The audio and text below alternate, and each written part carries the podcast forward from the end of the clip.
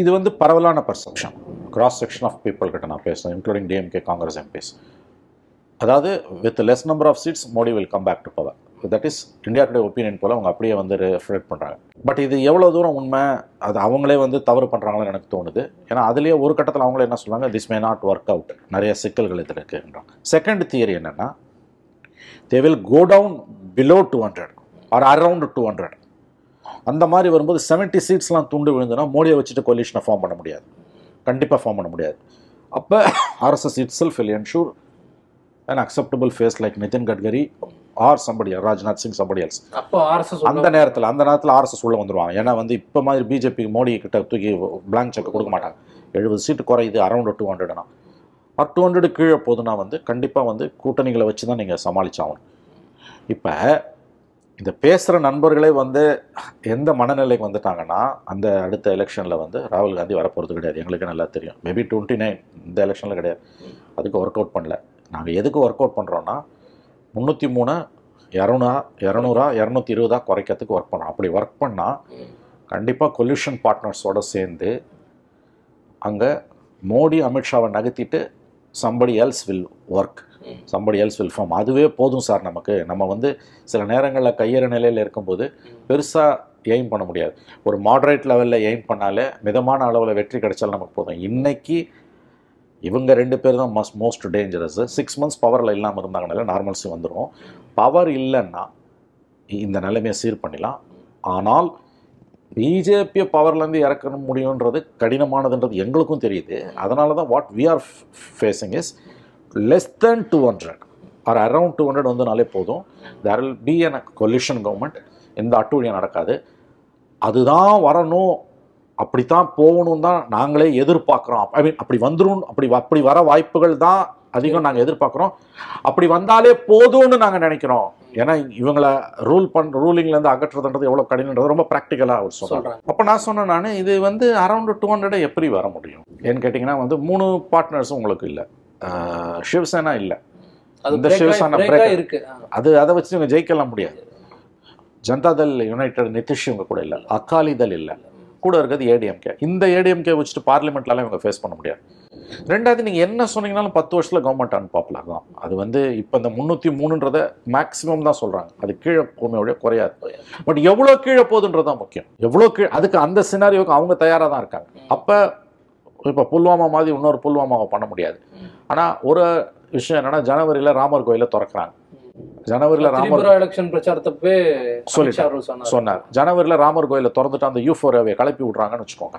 அப்போ அது வந்து it can lead them up to two hundred அப்படின்றது. நீங்கள் முந்நூற்றி மூணுலேருந்துட்டு நீங்கள் வந்து நூற்றம்பதுக்கெலாம் வரும்னு எதிர்பார்க்க முடியாது. காங்கிரஸ் அந்த அந்த மோசமான நிலைமைக்கு போச்சு. இரநூத்தி எட்டுலேருந்து நாற்பத்தி நாலுக்கு போச்சு. தட் இஸ் ஃபோர் ஃபிஃப்த் அடி வாங்குச்சு. இல்லையா? அந்த நிலைமை வந்து உங்களுக்கு வந்து த்ரீ ஃபோர்த் அடி வாங்குச்சு கிட்டத்தட்ட. அந்த நிலைமை பிஜேபிக்கு கண்டிப்பாக வராது. ஏன்னா அப்போசிஷன் இஸ் டிசரே கம்ப்ளீட்டாக அதனால தான் இப்போ அவங்க என்ன பண்ணுறாங்க இந்த சிபிஐ என்ஃபோர்ஸ்மெண்ட் டைரக்டரேட்டை வச்சு கடந்த இருபது நாளாக நடந்துகிட்டு இருக்க அட்டூழியம் இருக்குது பார்த்தீங்களா சிசோடியா தூக்கி உள்ளே போட்டது. கவிதாவை டெய்லி கூப்பிட்டு டார்ச்சர் பண்ணுறது கேசிஆர் டாக்டரை. அண்ட் லாலு ஃபேமிலியை வந்து இங்கே ஒன்றாந்தேதி கூட்டத்துக்கு. வந்துட்டு டெஜஸ்வியை நோண்டுறது. லாலு ராபரி கிட்ட பன்னெண்டு மணி நேரம் விசாரணை அவர் கிட்னி டிரான்ஸ்பிளான்ட் பண்ணிட்டு லாலு இருக்கார் அவர்கிட்ட ரெண்டு மணி நேரம் விசாரணை. அவன் ப்ரெக்னென்ட்டு டாக்டரின்லா அவர் கிராண்ட் டாக்டரா அவன் பதினஞ்சு மணி நேரம் ரூம்லேயே உட்கார வச்சுருக்கான். இந்த அட்டூழியத்தெல்லாம் பண்ணுறதுக்கு காரணம் எதிர்க்கட்சி ஒற்றுமையை சிதைக்கும். ஏன்னா எதிர்க்கட்சிகளை ஒன்று சேர விடாமல் உடைக்கிறது தங்கள்கிட்ட இருக்க பணபலத்தை மேக்ஸிமம் பயன்படுத்துறது எதிர்க்கட்சிகளுக்கு பணமே போகாமல் தடுக்கிறது இந்த ஸ்ட்ராட்டஜி மூலமாக தான் அவங்க ஆட்சியை தக்க வைக்கணும்னு விரும்புகிறாங்க பட் ப்ளஸ் மோடியோட அந்த ஸோ கால்டு இமேஜ் வந்து அவங்களுக்கு ஒர்க் அவுட் ஆகுது. ஏன்னா அன்னைக்கு அந்த இதில் கர்நாடகா பற்றி சொல்லும்போது ஒரு ஆர்டிக்கல் பார்த்துட்டு இருந்தேன். ஓட் ஃபார் மோடின்றான். பார்லிமெண்ட்னு பார்லிமெண்ட் வந்தால் மோடிக்கு போடுவோம். இங்கே Congress போடுவோன்றான். So Modi factor work out ஆகிட்டு இருக்குது அவங்களுக்கு. அது வந்து பார்லிமெண்ட்டில் ஒரு நூறு சீட்டு குறையுது அல்லது எண்பது சீட்டு குறையுதுன்னா கூட வந்து எதிர்க்கட்சிகள் நீங்கள் எந்த லெவலுக்கு வந்துட்டாங்கன்னா Modi less BJP with coalition government இருந்தால் கூட எங்களுக்கு போதுன்ற லெவலுக்கு வந்துட்டாங்க. அவங்களே வந்துட்டாங்க. ஏன்னா அந்த லெவலுக்கு இன்னைக்கு வந்து இந்தியாவில் பாலிடிக்ஸ் போயிடுச்சு. இப்போ பார்லிமெண்ட்டில் ரெண்டு நாள் என்ன நடந்துட்டு இருக்குது? ரூலிங் பார்ட்டியே அவங்கள பண்ணுறான் எங்கேயாவது இந்த அட்டூழியம் நடக்குமா. இப்போ இந்த பிளான்ல சார் இந்த ஸ்வாட்னு சொல்றாங்க. Strength weakness opportunities threat threat இதை களையிறதுக்கும் ஒரு டீமை போட்டு ஆமா அதுதான் அந்த டீம்ல வந்துடுது அதாவது இதுல நிறைய விஷயங்களை நம்ம படிச்சோம். அதுல நீங்க பாத்தீங்கன்னா வந்து க்ரக்ஸ் என்னன்னா ஜீவா மெட்டிகுலஸாக ஒர்க் பண்றாங்க. டீம்ஸ் இருக்குது. டேட்டா இருக்குது. அவங்களுக்கு ரெண்டாயிரத்தி பதினாலில் பிரசாந்த் கிஷோர் ஹெல்ப் பண்ணாரு. கண்டிப்பா அந்த மாடர்ன் ஸ்ட்ராட்டஜி Data-வை டிவைஸ். பண்ணுறது டேட்டாவை எடுக்கிறதும் டேட்டாவை எப்படி மேனிப்புலேட் பண்றது? சாரி டேட்டாவை எப்படி புரிஞ்சுக்கிறதுன்றதுக்கு தான் முக்கியம். டேட்டாவை எல்லாருமே எடுத்துருவோம் பட் டேட்டாவை எப்படி புரிஞ்சுக்கிறது? டேட்டாவை எப்படி ஹேண்டில் பண்றது? இதுதான் வந்து பிரசாந்த் கிஷோர் வந்தாரு. இன்னைக்கு அந்த மாதிரி நிறைய பிரசாந்த் கிஷோர் வந்துட்டாங்க. ஒவ்வொரு தொகுதியிலையும் அளவுக்கு எல்லாத்தையும் எடுக்கிறாங்க. ஒவ்வொரு தொகுதியிலையும் கேஸ்ட் எக்கனாமிக்கல் வீக்கர் செக்ஷன்ஸ் அங்க இருக்கக்கூடிய சோஷியல் மீடியா இன்ஃப்ளூயன்சர்ஸ். அங்க இருக்கக்கூடிய old guard youth youth women யார் வந்து இப்போ ப்ராமினென்ட் கம்யூனிட்டியோ அதில் இருக்கக்கூடிய லீடர்ஸு இந்த மாதிரி தான் வந்து அந்த நூற்றி நாற்பது தொகுதின்றது அது. அவங்க ஸ்ட்ராங்காக இருக்க தொகுதியில் ஒர்க் பண்ணுறதை விட வீக்காக இருக்க தொகுதியில் தான் ரொம்ப ரொம்ப ரொம்ப அதிகமாக ஒர்க் பண்ணுறாங்க இப்போ டாப் லீடர்ஸோட எல்லா தொகுதியும் குறி வச்சு அதை காலி பண்ணுறதுக்கு உதாரணத்துக்கு அம் ராய்பரேலியில் சோனியா காந்தி அவங்கள தோக்கறதுக்கு. யூபியில் ரெண்டாயிரத்தி பத்தொன்பது சரத் பவார் ப- ப- அதே மாதிரி வந்து பாராமதி தொகுதி இந்த மாதிரி வந்து ஒவ்வொரு தொகுதியிலுமே வந்து குறி வச்சு குறி வச்சு அடிக்கிறாங்க. சமாஜ்வாடி பார்ட்டிக்கான ஸ்ட்ராங் பேஷன் எதுவோ அங்க. அங்கே.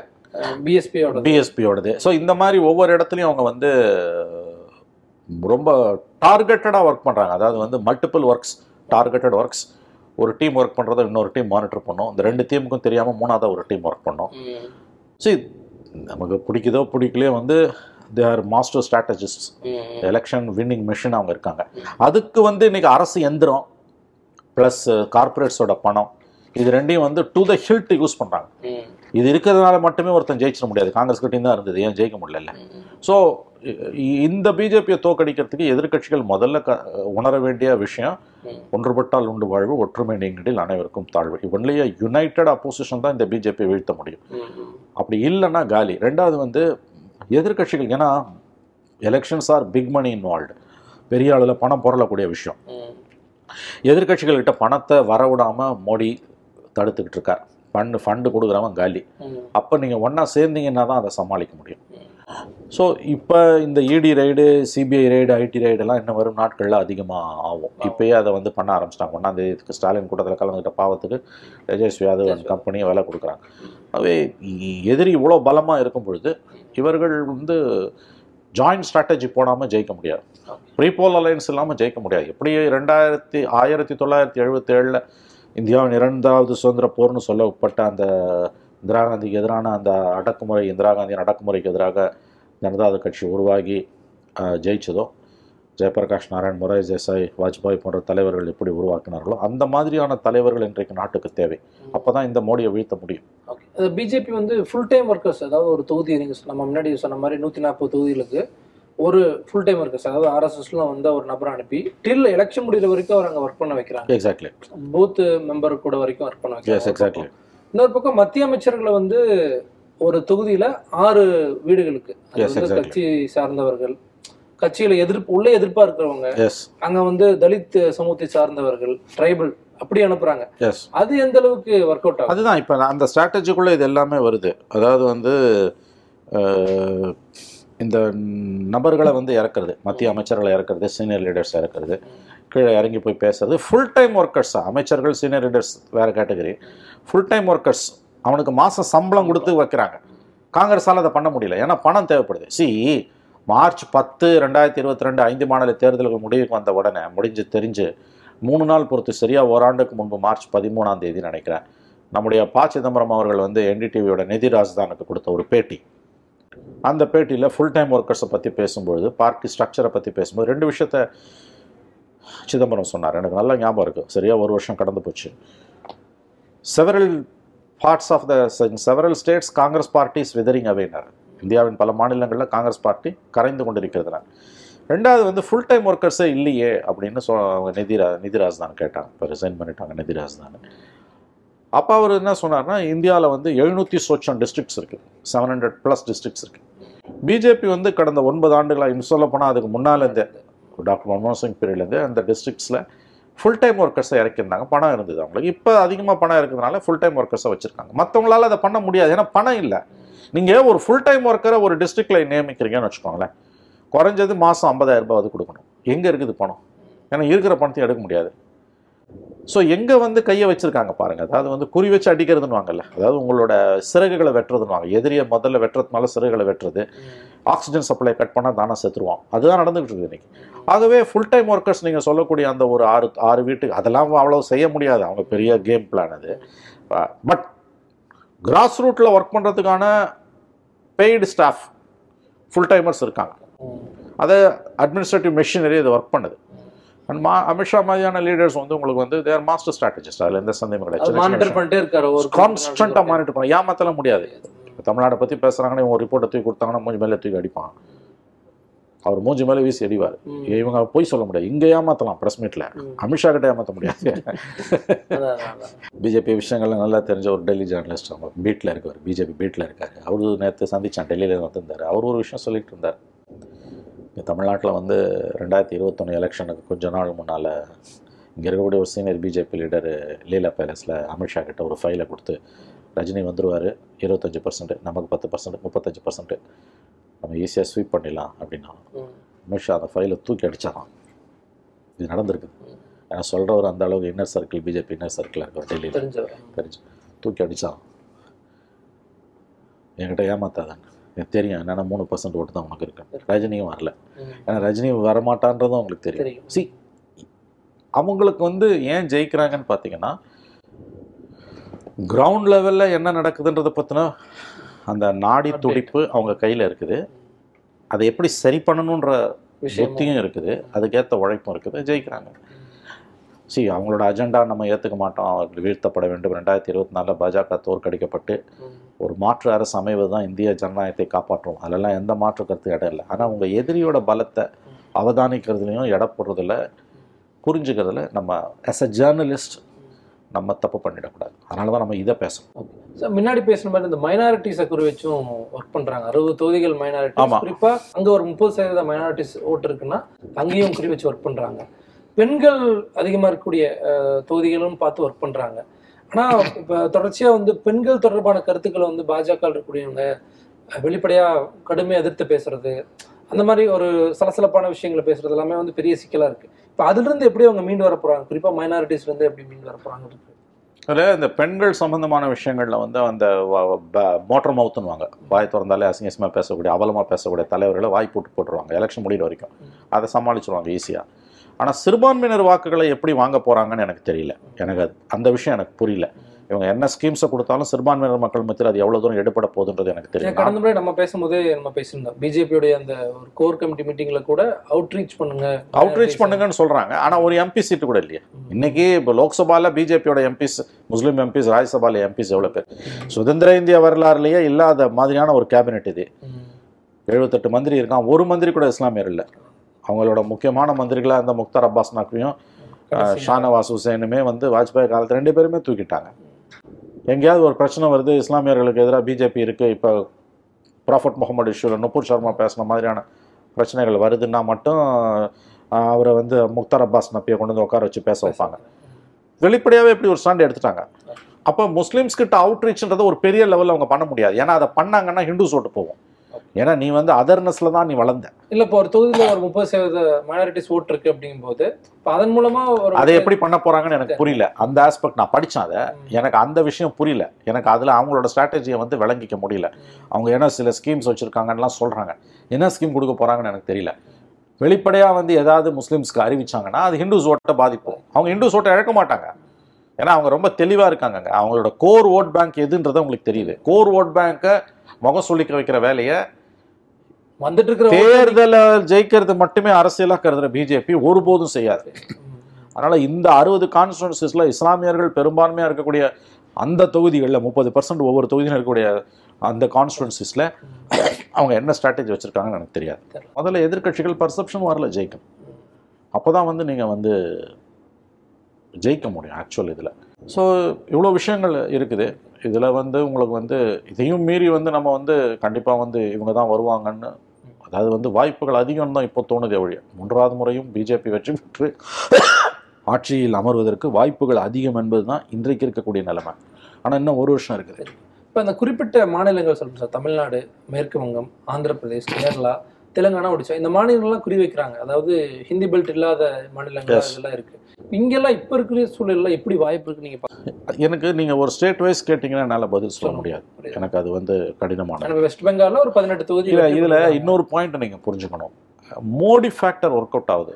More than the BJP factor. அது ரொம்ப முக்கியமானது. நான் ஒரு அனாலிசிஸில் படித்தேன் ஒரு டாக்ஸி டிரைவரை கேட்கும்போது பிஜேபிக்கு ஓட்டு போடல மோடிக்கு தான் ஓட்டு ஃபேஸ் அந்த ஃபேஸ் இருக்குது.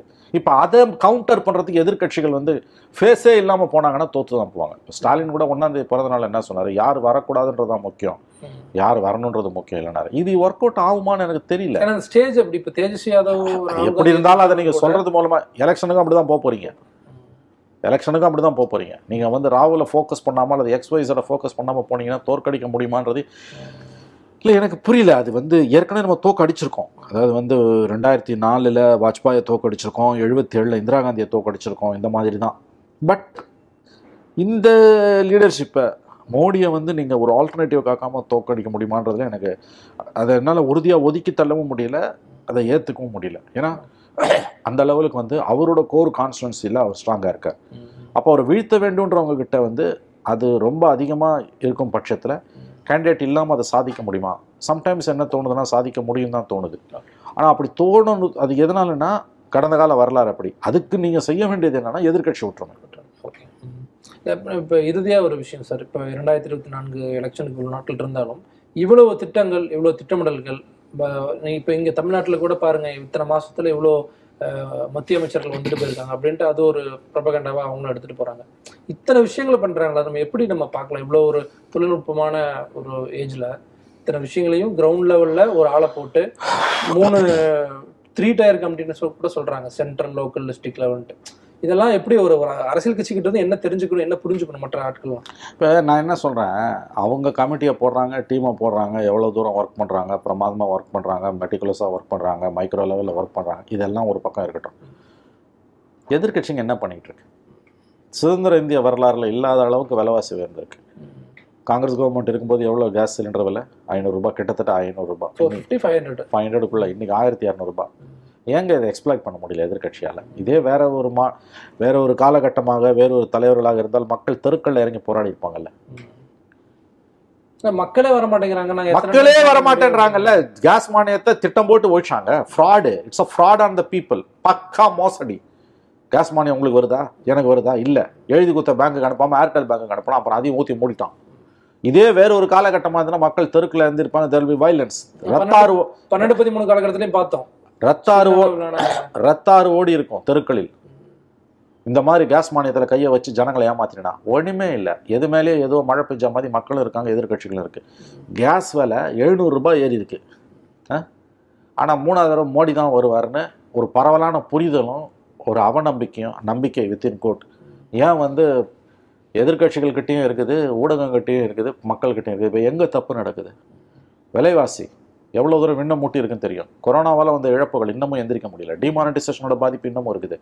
வேலைவாய்ப்பின்மை என்பது நாற்பத்தஞ்சு வருஷத்தில் இல்லாத அளவுக்கு இன்னைக்கு மோசமான அன்எம்ப்ளாய்மெண்ட் ஏன் உங்களால் வந்து அடுத்த எலெக்ஷன் இந்த கவர்மெண்ட் போயிடும்னு சொல்ல முடியல? ரெண்டாயிரத்தி பதிமூணுலேயே கரெக்டாக இந்த காலகட்டத்தில் பத்து வருஷத்துக்கு மேலே அடுத்த ஒரு வருஷத்தில் எலெக்ஷன் வரும்போது மன்மோகன் சிங் கவர்மெண்ட் போ தோக்க போது வாஷ் அவுட்டுன்னு எல்லாருக்கும் தெரியும்.